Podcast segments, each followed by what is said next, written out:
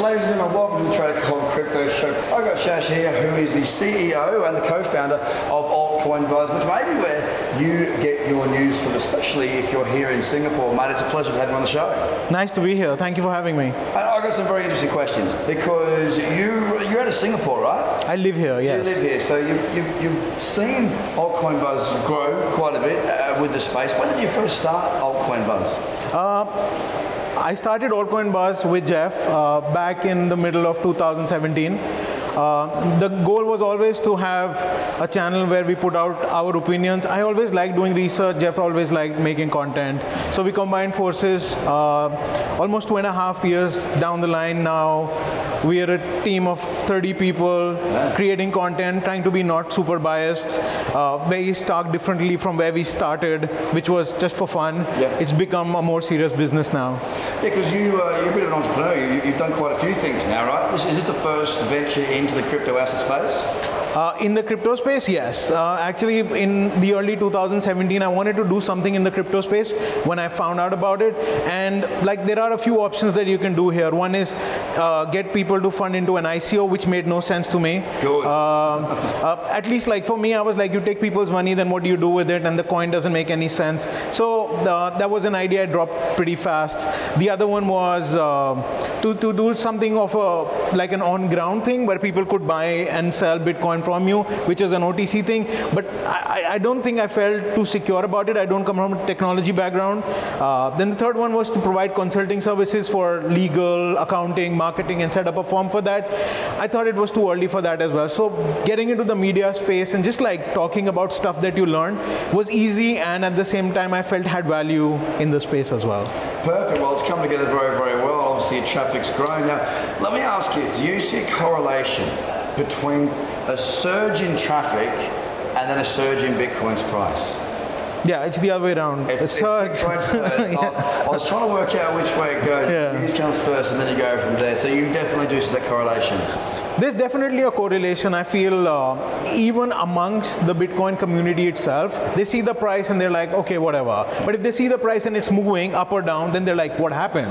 So then the search volumes go up quite a bit as well. I think YouTube is now the second biggest search engine in the world. So um, th- that's why like we keep connecting our content between the website and the YouTube as well. The reason we want to grow our website is because that's the one we literally own in a way. Um, YouTube is still on YouTube, um, but it's it's super exciting. Like this is the most exciting time. Oh mate, tell me about it. I mean, there's a reason why my voice sounds like this. This is not normally what my voice sounds like. We've been going everywhere. I've been interviewing everybody, and I've been learning a great deal. Uh, speaking of learning, tell me what's the most, uh, what gets the attention of your readers the most? What, what is? What sort of story? What sort of article makes them go click, click, click, click, read? What, how do you attract that sort of person?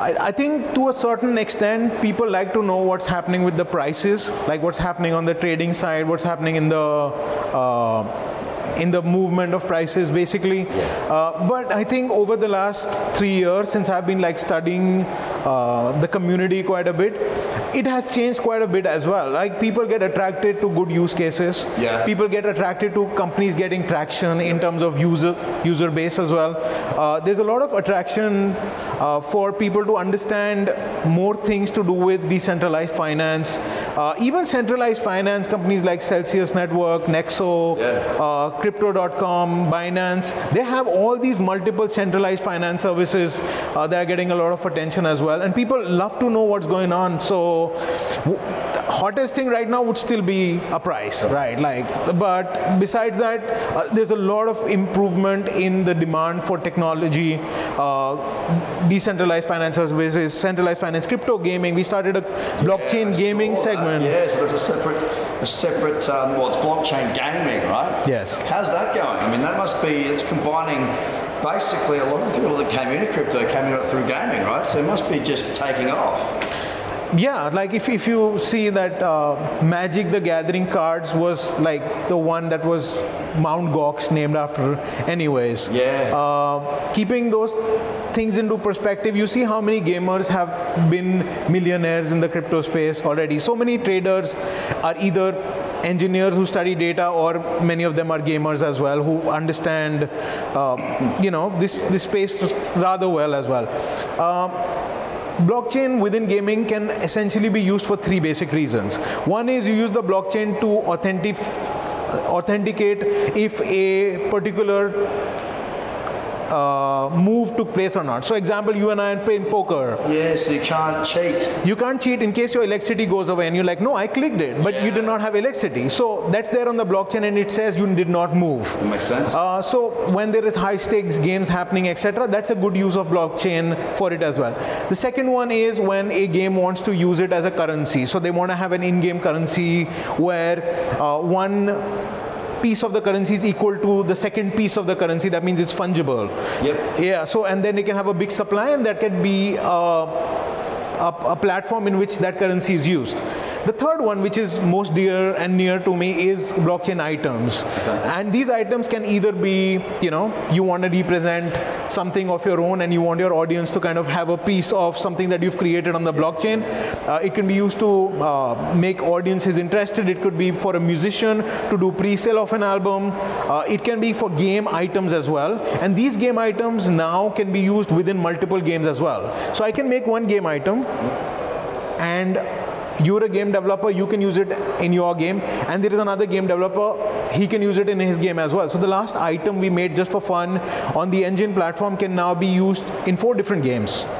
Wow, so there's a huge amount going on in that space.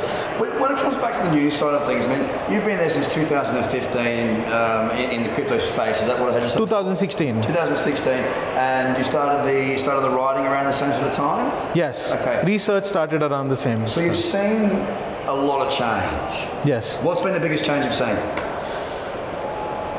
Ethereum changed a lot. So Ethereum about that, yeah. Ethereum changed the space quite a bit because before that, a lot of focus was on currencies. Yes. And people were like, blockchain cryptocurrencies will be used for payments and payments and payments. But then when Ethereum came and people started doing smart contracts, it became more about platforms. So where cryptocurrencies were meant to be a mode of payment, suddenly became a mode of community building. It became a way that people can actually uh, invest. It became a tool for investment. I'm not sure if I really like that bit, but it did become that. Yes. The changes happened with people coming up with smarter and more intelligent use cases for things that they can do with cryptocurrency rather than just payment. And I don't think the problem that we need to solve is to buy coffee. That, that's not the problem Bitcoin or Ethereum needs to solve. There are other financial issues that these currencies need to solve and they are slowly getting towards solving a lot of interesting problems that the world has in terms of finance.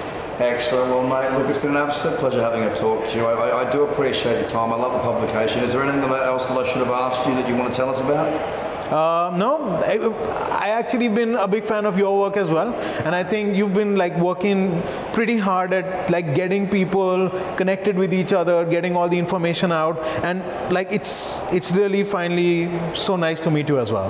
Mate, it's an absolute pleasure. Thank you so much Thank for you. your time today. Ladies and gentlemen, have a fantastic day. See you again soon. Bye for now.